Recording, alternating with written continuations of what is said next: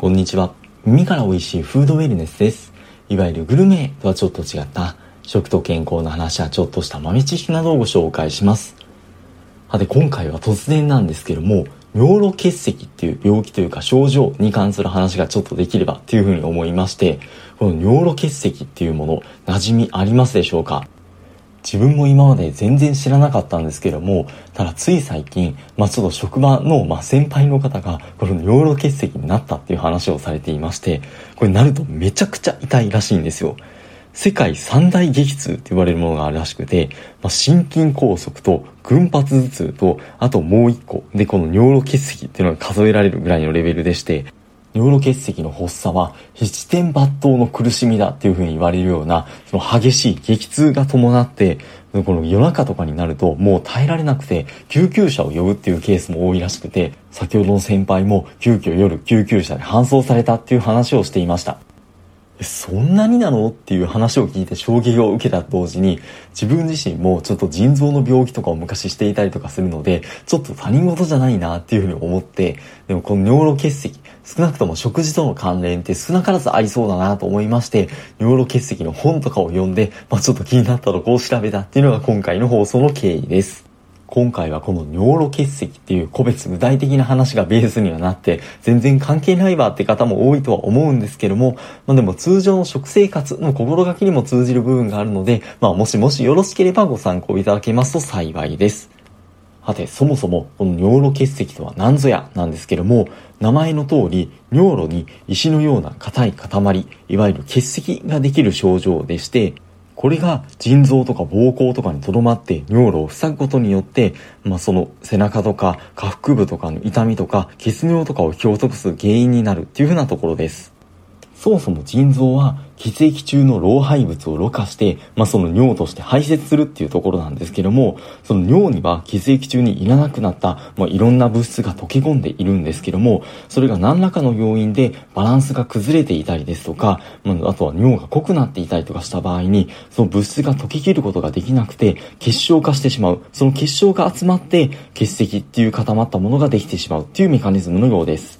結石にはその原因になる物質によっていくつか種類が分かれるみたいなんですけども、一番多いものがカルシウムが関わる結石でして、全体の尿路結石全体の 80% を占めるって言われていまして、その中でもシュウ酸っていう物質とカルシウムが結びついてできたシュウ酸カルシウム結石っていうものが中でもほとんどの割合を占めているっていうふうに言われています。細かい要因を話すとちょっとキリがないので、シュウ酸とカルシウムが結びついた結石にフォーカスをした話にはこれからちょっとなっていくんですけども、じゃあそのカルシウムが原因ってことは、じゃあカルシウム取りすぎるといけないのっていう風な感じがちょっとしますよね。実際に以前はこのカルシウムが結びついてできるので、じゃあカルシウムを控えることが結石予防のにつながるんじゃないかっていうふうに言われていたんですけども、近年では逆にむしろカルシウムを積極的に取った方が結石の予防につながるんじゃないかっていうふうに言われているようです。ちょっと不思議ですよね。ちなみにここで出てきているシュウ酸っていう物質、この尿路結石とか実際に経験された方以外にはそんなに馴染みがないかもしれません。このシュウ酸っていうのは植物に多く含まれる、いわゆるアクの成分でして、例えば食品でいうと、ほうれん草とかの野菜とかタケノコとか、あとは緑茶とか紅茶とかの飲み物とかに多く含まれているっていうふうに言われています。このシュウ酸は一部が腸で吸収されて、残りが尿の中に排泄されるんですけども、その尿の方でカルシウムと結合することでシュウ酸カルシウム結石になるので、尿の中に出てくるシュウ酸を減らさなくちゃいけないってことになります。このシュウ酸っていう物質をじゃあ減らせばいいじゃんっていう風なのが自然な発想ではあるんですけども、でもさっきも出てきましたが、シュウ酸って野菜のほうれん草とか飲み物とか広くいろんな食べ物飲み物に含まれているので、それを控えようとするっていうのはなかなか困難で、逆にそれを無理に避けようとすると極端な変色になってしまって、むしろ栄養バランスが乱れてしまったりっていう風なことにもつながりかねません。ということで、むしろこのシュウ酸よりもそれと結びつくカルシウムの方に注目しようっていうふうなところなんですけども、腸の中にカルシウムが豊富にあると、シュウ酸が尿ではなくて腸の中でカルシウムと結びついて便として排泄されるってことになるので、カルシウムを積極的に摂ることで尿中に排泄されるシュウ酸を減らすことができて、結果としてシュウ酸カルシウム欠席の予防につながるとのことなんです。ただやはり欠席そのものの原因になっているってことは間違いないので、カルシウムをかなり取りすぎてしまうと、やはり尿中のカルシウムも増えすぎてしまって、結果的に尿の中で欠席ができやすくなるってことになります。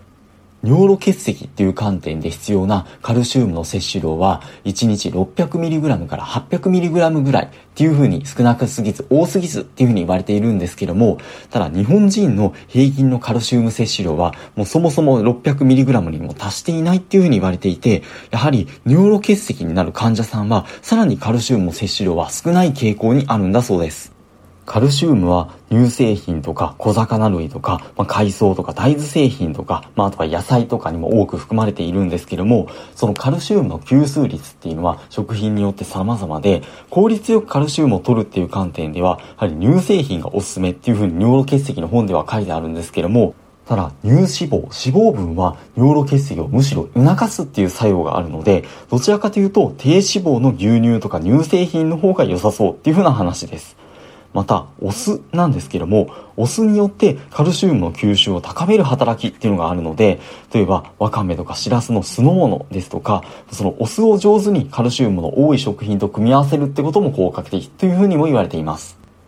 また尿路結石の形成を抑える役割があるって言われる成分がありまして、それが例えばマグネシウムとかクエン酸とかなんですけども、例えばこのマグネシウムは腸の中でシュウ酸と結合して尿の方への排泄を抑えたりですとか、尿の中でもマグネシウムはシュウ酸と結合して水に溶けやすいシュウ酸マグネシウムっていう成分になるので、結石ができにくくなってシュウ酸カルシウムっていう、その結石の形成を阻害するっていうにも言われています。このマグネシウムは海藻類とか魚介類とか、あとはナッツとか、割と健康系のものに多く含まれているものにはなるんですけども、日本人は穀物からのマグネシウム摂取量が多いっていうふうに言われているので、その中でも生成されているその白米とか、その白い炭水化物とかっていうよりは未生成の穀物、例えば主食のご飯も雑穀米とか玄米にするとかっていうのがマグネシウムをより効率的に摂るようなことにつながるっていうふうにも言われています。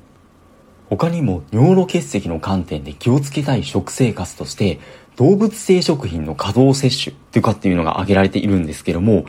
例えば動物性のタンパク質を摂りすぎた時に体液が酸性に傾くらしいんですけども、その時に先ほどマグネシウムと同様、結石を予防する効果があると言われるそのクエン酸っていう成分が尿の中で減少してしまって、一方で尿中のカルシウムは増加するのでカルシウム結石ができやすくなるっていう風に言われていたりですとか、この動物性タンパク質だけではなくて動物性の脂肪の方も結石形成に大きく関与しているっていうふうに言われていまして、食事から取った動物性脂肪が体内で脂肪酸っていう物質に分解されるんですけども、この脂肪酸は先ほどのシュウ酸と同じようにカルシウムと結合しやすい性質を持っていて、その分本来であれば腸の中でカルシウムと結合するはずだったシュウ酸っていうのが余ってしまって尿の方に行ってしまって、そこでカルシウムと結合して結石になりやすいっていうふうなことみたいなんですけども、なので動物性の食品控えた方がいいっていうのはあるかもしれないんですけども、もし食べるとしてもなるべく脂身の少ない牛肉とか豚肉とかだったらヒレとかもも肉とか、先ほど乳製品の話も出てきたんですけども、尿路結石っていう観点では低脂肪のものの方がいいっていうふうに言われています。またそもそものところで水分をなるべく多く取った方がいいっていうふうに言われていて、というのもこの結石の成分も尿の量が増えればその分溶けやすくなって結晶化しにくくなるからっていうところなんですけども、でも水分だったら何でもいいかっていうとそうではなくて、特に糖分を多く含むような清涼飲料水、ジュース系とかっていうのは砂糖とか果糖の過剰摂取によってその尿中へのカルシウムの排泄量っていうのが増えてしまうっていうふうに言われているので、カルシウム結石が間接的にできやすい要因にもなるっていうふうに言われているようです。もちろんこれは飲み物に限らず食べ物の観点でも言えて、あと糖分だけではなくて塩分の過剰摂取っていうのも尿の中へのカルシウムの排泄量が増加するっていうふうに言われているので、やはり結石ができやすくなるというふうにも言われています。